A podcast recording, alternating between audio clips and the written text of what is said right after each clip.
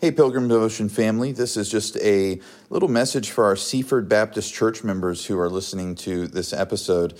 I'm very excited for you to listen. It's a great conversation, I hope, between me and Pastor Kenny D'Auria. The reason I say I hope is I was a little under the weather when we recorded, and I am now as well. Uh, just my head felt a little cloudy, and I'm talking to one of the smartest guys that I know. And so, as we're discussing, I hope that I was a, a help and not a hindrance in the discussion, but I think that uh, it was a really great conversation, and I loved getting to hear about the way things are done at RCF regarding multi generational ministry. And that's really what the conversation is about the family integrated model versus the multi generational model. I love multi generational ministry, but we do have a little more age specific uh, ministry happening here than they do at RCF. What you're going to hear is two pastors pastoring two different autonomous churches and who are doing things in different ways in those churches.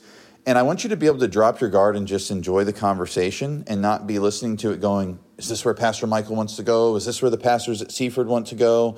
The moves we made with Kids Praise stand on their own. As I've said, there's no second rabbit that we plan to pull out of a hat on anyone.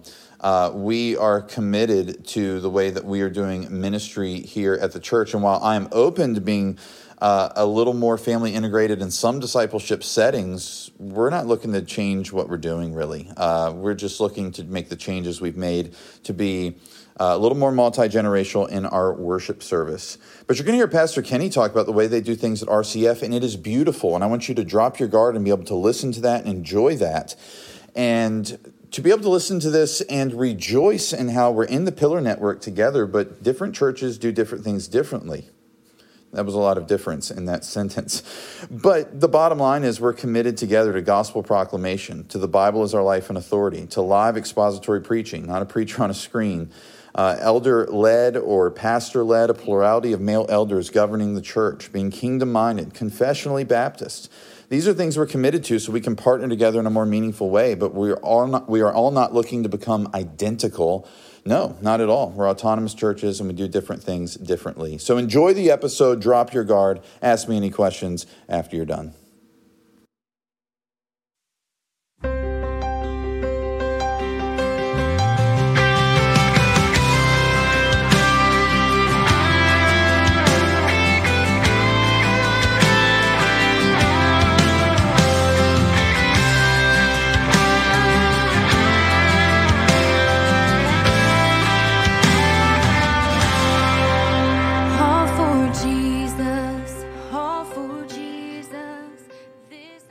Hello, and welcome everyone to another episode of Pilgrim Devotion.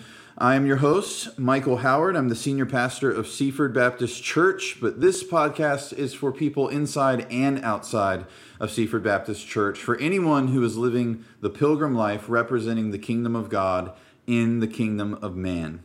And this week, we have a guest. Uh, we're trying to make a habit of this, and everyone seems to like when we have guests. And so, our guest this week is my brother Kenny Deoria. Did I just say your last name correctly? Close enough. Okay. Why don't you say it correctly? D'Auria. D'Auria. D'Auria. I've been saying it wrong for a while now. okay.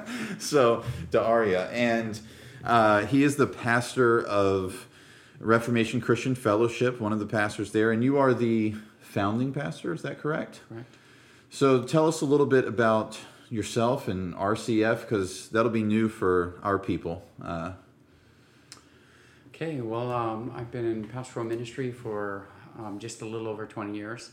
I served as a worship pastor and associate pastor at my uh, home church, Restoration Church in Hampton, Virginia. Um, in 2012, myself and two elders and about 35 people started Reformation Christian Fellowship um, to be a distinctly Reformed Baptist congregation. And uh, yeah, it was a long journey of learning what that meant. Right. And um, yeah, and uh, we're now about to enter into our 13th year, if I'm right, or 12th year. Yeah, our 12th year in February. And so you all started right about the time I came to Seaford. I mean, it was close to the same time. Uh, and you meet, uh, you, you, at first, you were sharing a building with Riverside Baptist, is that correct? At first, we were completely homeless. We met at the Hampton Roads Convention Center Okay. and a handful of hotels. I think I've seen some pro wrestling there. Yeah, yeah. um, actually, hilariously, um, there were times where there were uh, collegiate women's volleyball competitions going on, and we had a really difficult time keeping our young men in church on Yeah, those right. Sundays. So um, uh, that was that. But we would we would be removed for various events that required the entire convention center, and then we'd have to find other hotels, movie theaters, that sort of thing. We did that for a few years until uh, we started renting space from Riverside Baptist Church in Newport News. A couple of years ago, um, they gifted us the building. Right. And so now they live um, and and worship with us week in and week out, um, and we delight to host them, and we'll do so for as long as God grants them to be a church. That is a beautiful thing. And it's a beautiful church building. So if you're coming across the James River Bridge and you just see that gleaming white church with that beautiful green lawn, I mean, it's, it's like a beacon of light sitting there. And your brother, I know, is a deacon, the deacon over the building at your church, because we talked a little bit. And uh, he said, it has its challenges. I said, well, my friend, you see none of those challenges from the bridge. It just is a gleaming, beautiful church. So uh, we know all about challenges with buildings at Seaford. Yeah. So we have parts of our buildings that has been there since the church started in the 60s. We have parts that have been there since 2004. We have parts that are being renovated as we speak. So uh, it's always a project. But thank you for coming on the podcast. And you have uh, you have a wife. You have children. I do. I've got a wife. Her name is Delia. I have five children, ages 19, 16, 12, 9, and 7. And uh, they're a joy. Yeah, that's amazing. So, speaking of kids, we are talking today about really the model that we use in church to, I won't say reach families, but really how do we do discipleship? How do we worship? Do we break up? Do we have age specific ministries at times? Should everyone stay together? Uh, I know that in recent years, uh, in some ways, due to his work with um, talking about CRT and stuff, Voddie Baucham has become a very popular uh, speaker, and I, I personally love Voddie. I've got a lot of love for Voddie. I heard Voddie speak at the summer camp I was saved at in 1999 Cool. Uh, Crossroads Summer Camp with Clayton King. And one thing I love about Clayton is he is not a reform guy, but had no problem having reform guys come and speak uh, at his camp. And so Voddie came and preached there. It was the first time I ever saw him, and you know that voice. I was like, "Who is this guy?" So he's been in my life the whole time I've been a Christian.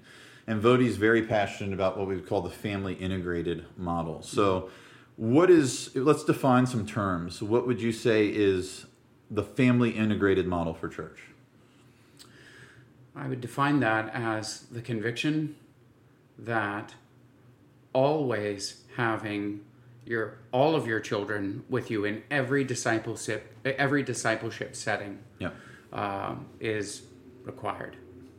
So um, all the kids nursery no and and I, I could be wrong, so I, I welcome uh, a correction on this. But uh, a family integrated uh, individual would, would maybe even call having a nursery potentially sinful. Wow. Okay. Yeah. So I'm sure there's varying degrees, uh, but certainly the idea of a youth group in a family integrated church would be foreign. Right, yeah. right. Yeah. Uh, and Voddie has written to great lengths about why he thinks it's a bad idea. Yeah. Uh, if you want to go and search those things out, uh, certainly Sunday morning worship, we're all together. yeah. And so, what what are some positives that we can look at from family integrated and say, well, they're getting some things right? Yeah. I think they're they're rightly pointing out that generally speaking in the American church, we do discipleship as if it's impossible for a family to be discipled together. Mm-hmm. Right. In most American churches, when you walk into a church, out of almost desperate necessity, they take every one of your children and put them in another room Right. uh, as if they can't possibly learn a, the, the, the, the maybe unintended implication being communicated to to to us as as um, parishioners is you can't possibly be discipled with your kids around. And if you're a teenager, you can't possibly be discipled with your your old stodgy parents around. Right. You know, your children can't possibly benefit from being you being the primarily primary one being discipled while they're just sort of learning and gleaming. You, you know, Yeah. so uh, I think they they they're right to push back on the the, the, the extreme divide and conquer. Yeah, the the silo ministries. It's just like you go over here, you go over here, you go over here. And I, I saw when I went to college in myself, first of all, no clue how to be a part of a local church as an 18 year old. No clue. Uh, it I spent quite a bit of time scrambling, looking, you know, going to a couple churches in Richmond, not knowing what even to look for, and then ultimately just retreated back to the church I came from and started working with guess what? The youth group. Youth group, right? So, but I did go to InterVarsity, and it was not alarming to me at first because I didn't necessarily have the convictions I do now. But before I left it, it was alarming. I mean, even within those couple of years, my thoughts had started to change and form. Different books I'm reading and different men that were in my life, and I'm starting to look around and go, we got a lot of people that come to InterVarsity every week and raise their hands and they sing, and they go to small group, and they don't have a local church they attend. yeah. I mean, they're treating IV as their local church. And when college ended, I mean, I, I have I have really one guy I keep up with from that group, and we lament together often how many names we can say from those we went to college with that are not walking with the Lord, that are not in church, that never learned how to be a part of a local church. And I think that the family integrated model pushes back on that and says you will learn how to be the church from the cradle. You know, what are some negatives that sometimes can come along with the family integrated model? Um, I think the negatives one, they villainize inadvertently maybe um, the the benefit of age graded teaching. Mm, right. You know, as if somehow it's inappropriate to talk to a child on a child's level. Yes. That's one. God gifts people to do that. Yeah. And in fact, we're, we're commanded, I mean, fathers are commanded to do that Right. um, in Scripture in, in Ephesians 6. And uh, even older women are instructed in Titus 2 to, to teach younger women. You know, so there's definitely um, an understanding of trying to speak to people at the level that they are. But we inadvertently villainize that, I think, our brothers in the uh, family integrated movement, possibly. Uh, another yeah, not drawback, all. Not all. Not all. Certainly. Now, I think another possible drawback is, um, and this is something that I'm open to pushback on, but I, I think one of the, the big issues in a family integrated approach is um, the belief that um, the belief that somehow we're doing something, uh, having uh, uh, you know screaming children in a service is somehow more sanctifying Right. um, than caring for our, our fussy babies in, in a nursery setting so that everyone can be more uh, attentive to the word. Sure. And I think we shouldn't villainize that. Um, and we shouldn't over spiritualize necessarily. You know, it, there is a there is a sacrificial self giving, and I'm, I'm I know I'm giving a, now a positive one. but That's there okay. is- It's good. and it's similar to the the idea of um, special needs individuals. Like Right. if you've got, um, I, I remember growing up at a church. Um, uh, there was uh, a good brother in our church named Dave Perkins, and he had a son who used to groan and make loud noises in the middle of church. Right. And um, our church initially was maybe unkindly distracted by that. And our pastor had to teach the congregation now, listen, you're going to hear so and so making some noise. And, um, you know, he, he's not able to control that. It's a mental issue that he has. And, and we're going to give our heart's attention to the Word of God. And we're going to learn to be charitable. And so I, I think that was really good. In a, in a family integrated church, you can teach a congregation to do that with the sounds of babies. If it gets so loud and a cacophony of babies, then that's really difficult. It is. Yeah. Um, I, I think, and uh, yeah, so, but that's a possible weakness. I don't know. Would, would you say there are others maybe?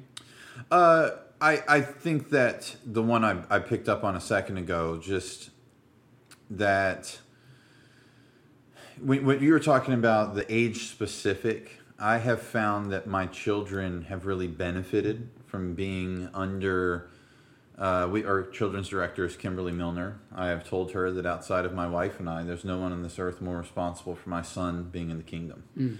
Um, and the time that that my son has spent with Kimberly in classes, everything from preschool where he went and got an education, uh, learned his alphabet and his, his uh, numbers and and also the Ten Commandments. He was catechized in the Ten Commandments by Kimberly and all those sorts of things.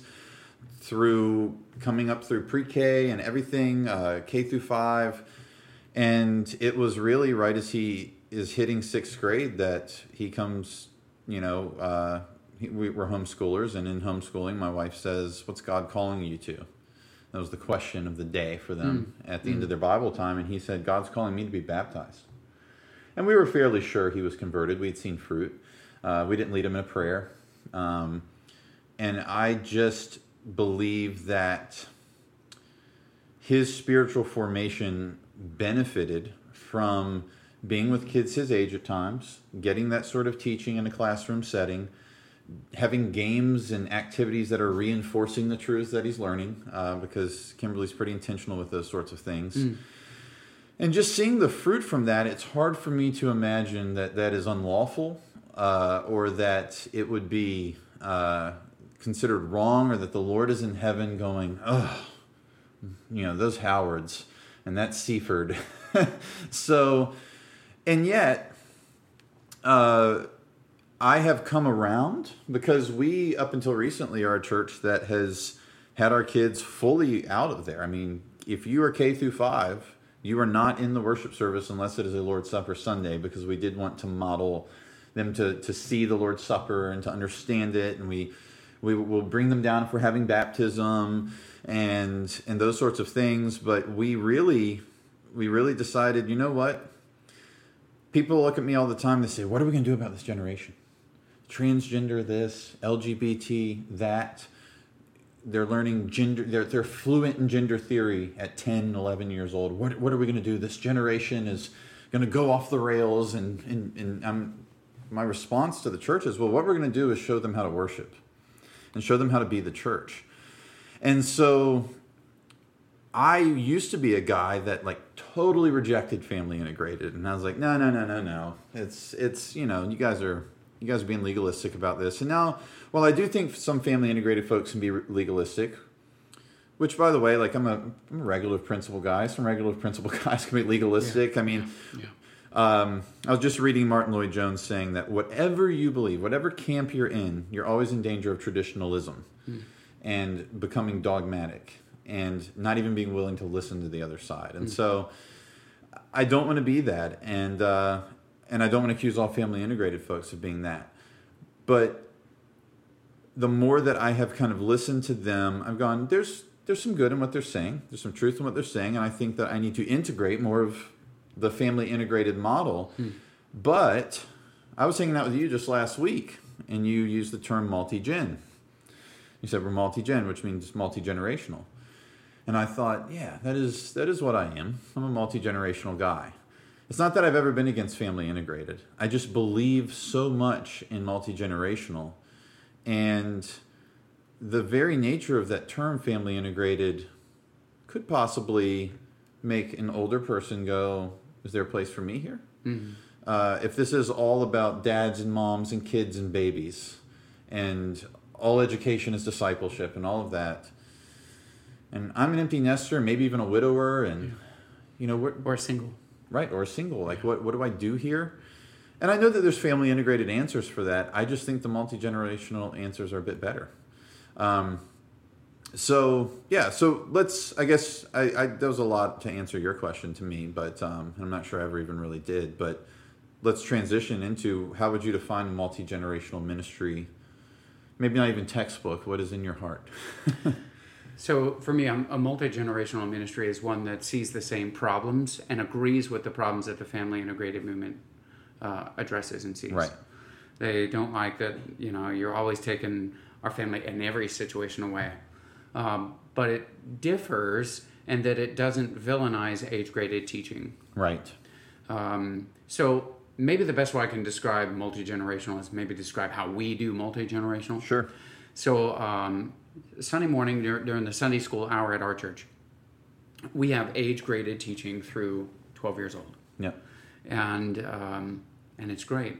In the corporate worship time, um, everybody's welcome. We have nursery through age 3 but many of our families don't choose to use the nursery. They just bring their babies in there with them. They bring their ones and two year olds and are, are working diligently to train them how to sit and be attentive.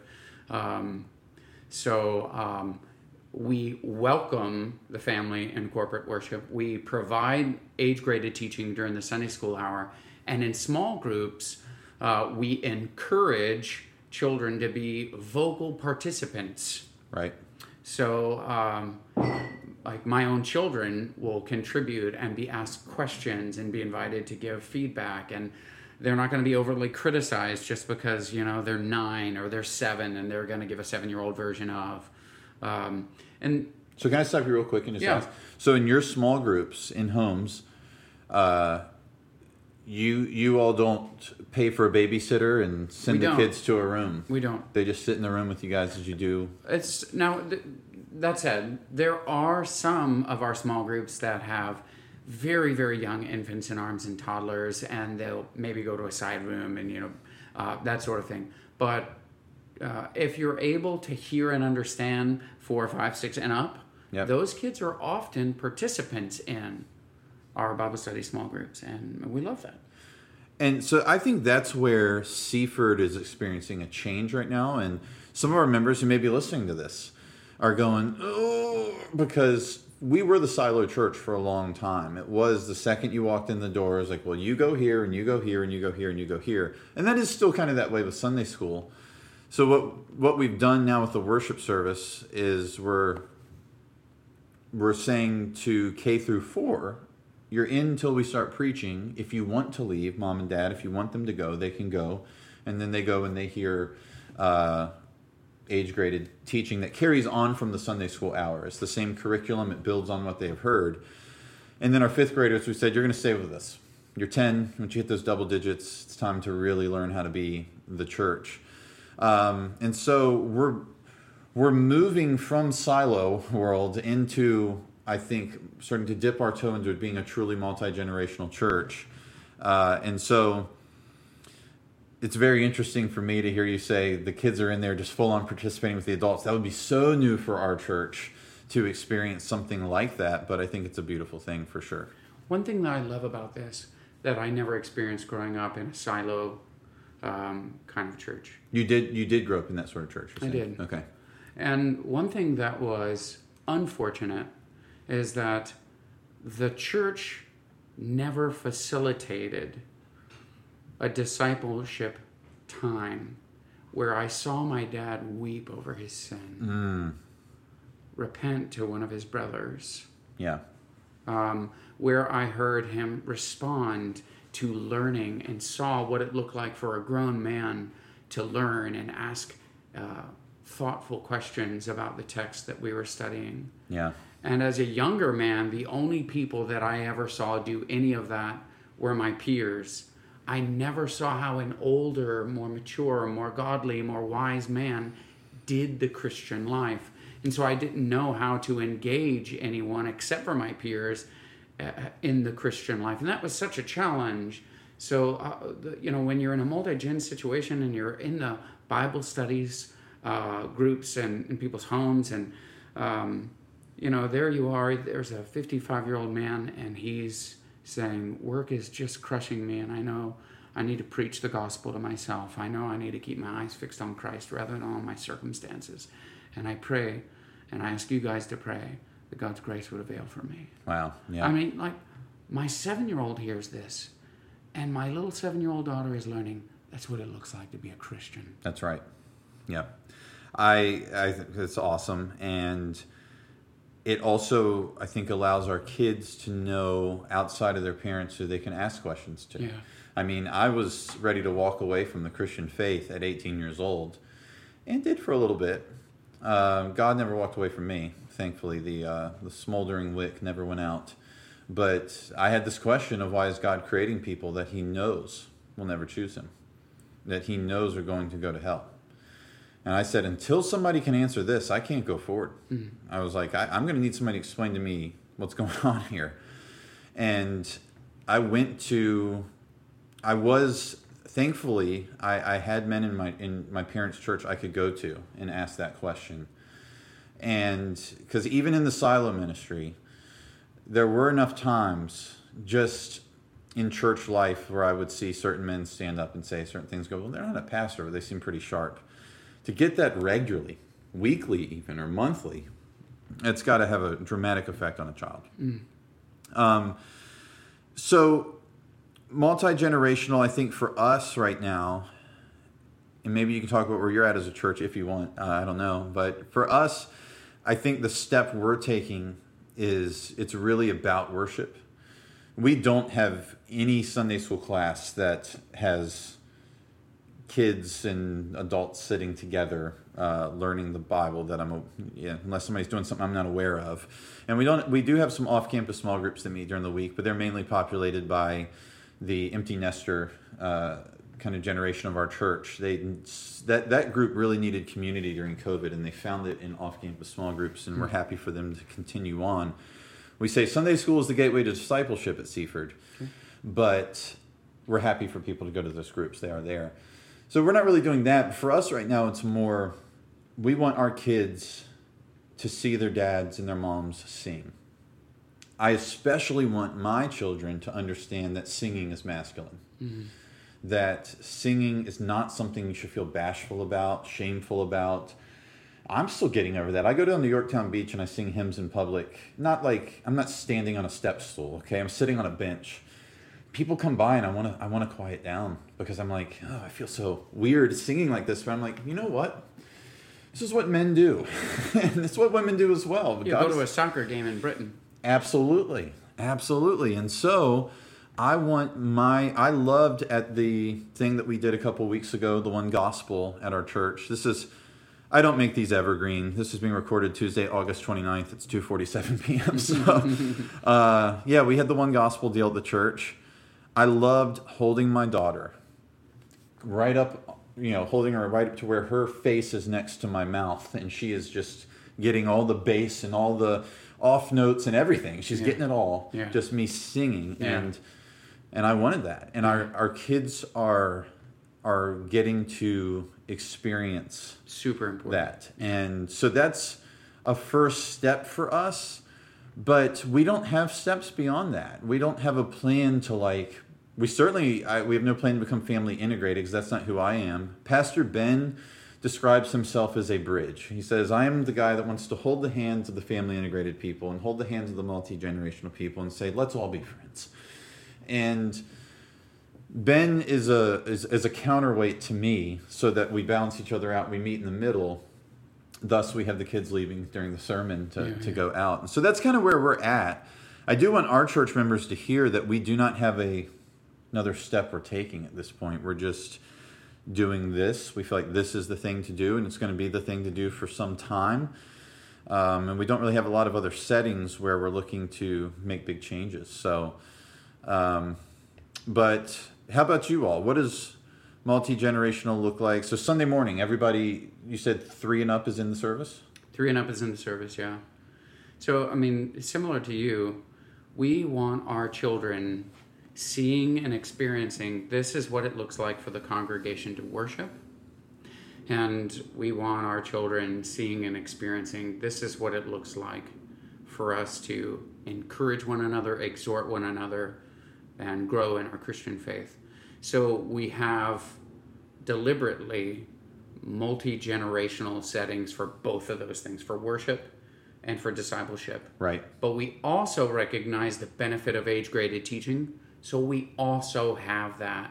And I think maybe if I were to try to pigeonhole like what is a multi-gen thing, it's basically yeah, we we definitely love all the positives that family integrated brings, but we also want to make sure that we include um, multi generational teaching you know, fun crafts and games and things like that that Right. kids love and are benefited by. Yeah, absolutely. Do you all have a youth group at RCF? There's no youth group. No, and for us, I mean, uh, um, you know, really the we have a lot of youth, but we don't have a youth group. They they have they really effectively become a part of the congregation by the time they're thirteen. Right.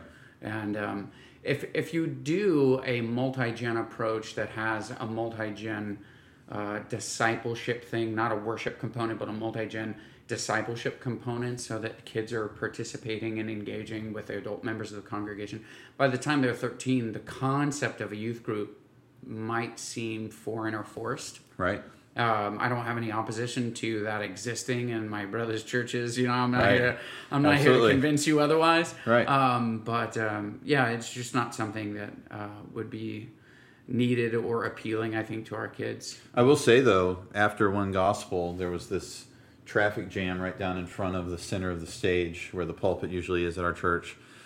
And I looked down there and I saw your son. Bunch of RCF kids. yeah, he was unmistakable in his uh, his very suave suspenders. But so I went up to talk to him about his suspenders. I wanted to know if it was your idea or his, which he said it was his. And uh, and I said, "So are these is this the RCF youth group?" And they all did look at me very strangely. so, but to the to the credit of those students, I mean, the community and the camaraderie and the brother and sisterhood seemed very strong. You could tell just from the con- the the fact that they immediately found each other after it ended, circled up, and just started talking.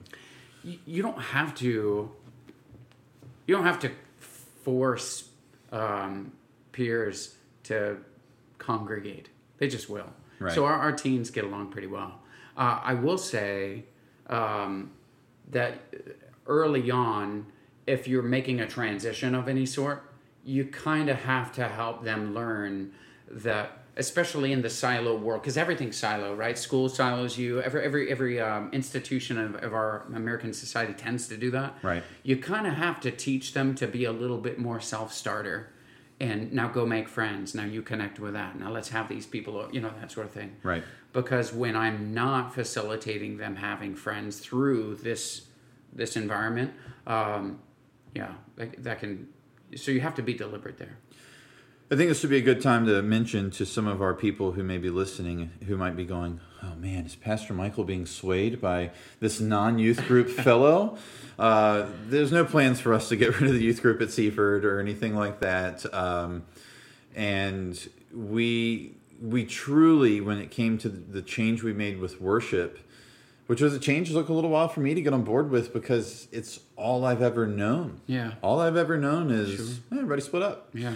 And it really was the amount of people in our church coming to me saying i'm so concerned for this upcoming generation. What are we going to do for them? What are we going to do for them? And i'm like do they need another screen? No. Do they need another game? No.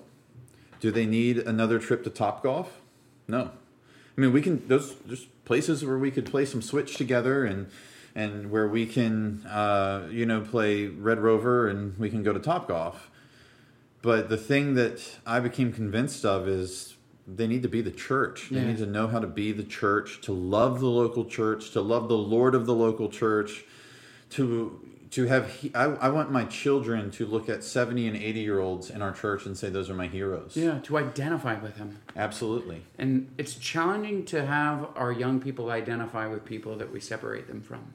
Yeah. Yeah. you know, uh, with with real full consistency.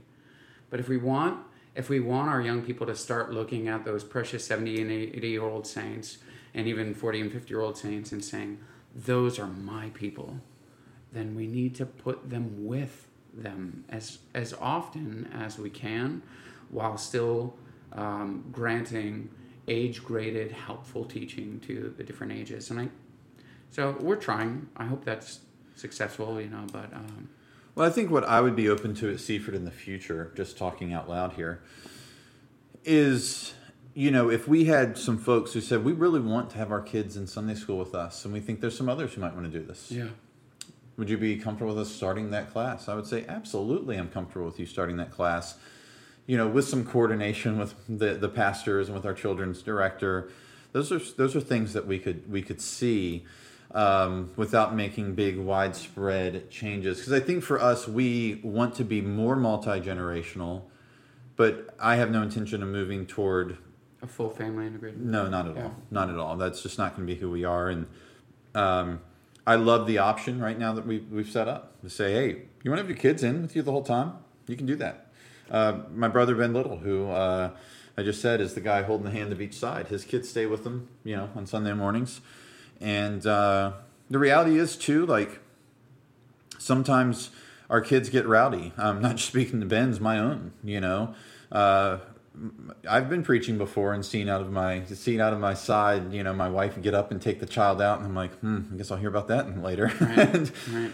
and it's all just a part of being the church. Uh, and I, I feel like the, the folks in our church that do have their kids in with them do a pretty good job of being respectful and trying to say, okay, it's, it's gotten close enough to the line of being distracting that I'm going to take them out. Yeah. And then we'll come back in after they've been quieted and calmed. so, and I think that's, um, so I'm comfortable with who we are at this moment. Uh, but I always want us like being more multi generational is always something that I'll be open to the Lord just saying, you know, you show us. And I think it will come naturally. And I feel this came naturally. I think there's some folks in our church who are like, oh, not for me, my friend. And and that has made me go, okay, then we have like we have some wading into these waters and just some kind of getting used to the temperature that we need to do before we can even I think before we can even really start seeing the beauty and the value of having the kids in worship with us for the singing. So it's a, it's a growing that's happening for us in that way. Uh, but there is no big big master plan that I have in a drawer in my office that's going to take us to being family integrated. Um, and certainly not in uh, any of the other pastors' drawers either. And so, to our people who are listening, I would say, take us at our word when you hear us say we're not looking to become a family integrated church, and right now all we want is just have our kids and worship with us on Sundays more. Take us at our word that that's all we want right now. It's a good step. Yeah. good step. So let me ask you this because we are a church that's also been discussing lay pastors, lay elders a bit. Interchangeable terms, by the way, church. Uh, you all call them elders at RCF? Yep. So, how do elders, particularly not hired, but having laymen, how does that help encourage a multi generational church setting to remain multi generational? Do do you think that laymen helping to, to you know govern the church, having pastoral authority, you know, it, it helps multi gen church flourish? Would you say?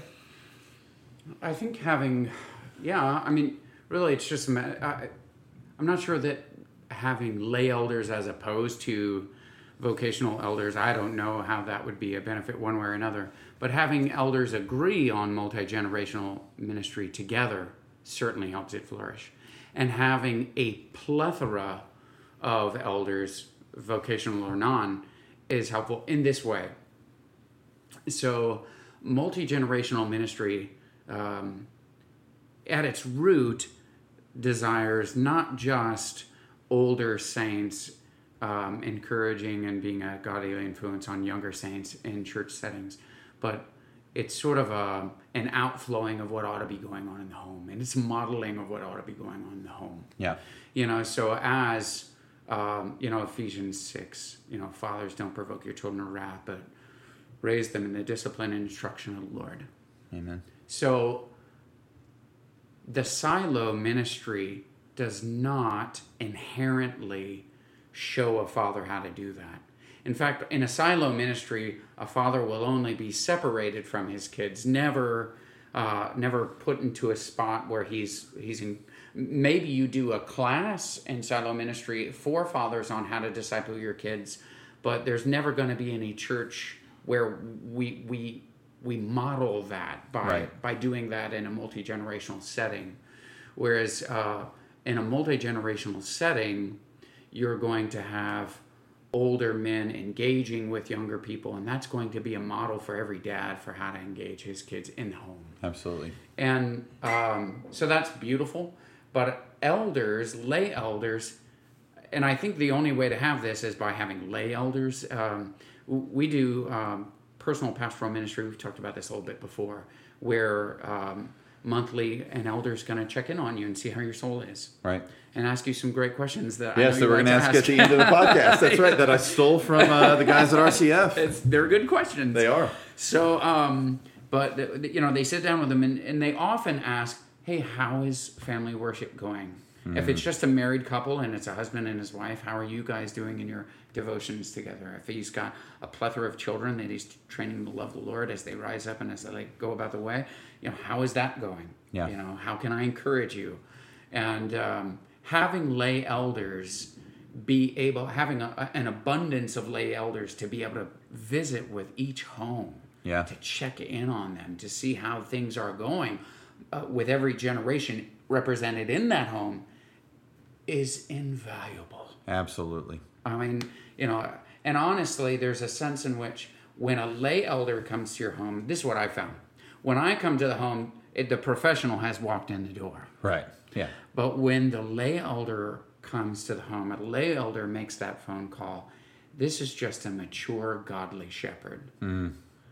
And uh, the, the, the, whatever perceived professionalism isn't perceived. Right.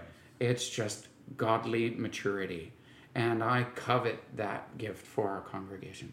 Absolutely. So, Yeah. hope Well- I've answered that question. I don't know if I No, that was great. That was great. And I hope this has been good for whoever's listening, whatever church you go to, and certainly for our folks at Seaford. Um, I, I hope that if you have been excited about having the kids in with worship, maybe you're one of the families saying, "Oh, my kids aren't even going to kids praise anymore; they're staying with us the whole time." Then this only you know buoys you and makes you feel all the more confident. If you are listening to this and you've been struggling with this a little bit, I hope that maybe you see the value of what we're trying to do, but also have relieved some fears of is there another rabbit coming out of the Sure. hat? Yeah. Um, and I, yeah, I, I just hope that it has given a better understanding of maybe the differences in what these models are, and just think there's a lot for people to think about here.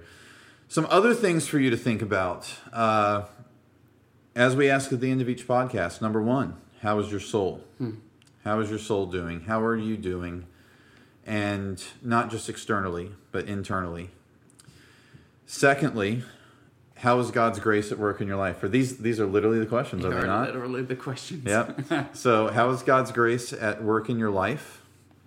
And then, how would you like His grace to be at work in your life? Where are the areas you go, "Ah, I wish that I wasn't failing here, falling here, struggling here, or I really wish I could grow here, or I really wish that He blessed me with this. This is something I've long, you know, desired for a long time. Um, if you consider these questions, I always encourage you to pause the podcast, think for a second, spend some time with the Lord. But if you consider these questions, you say, I need a pastor.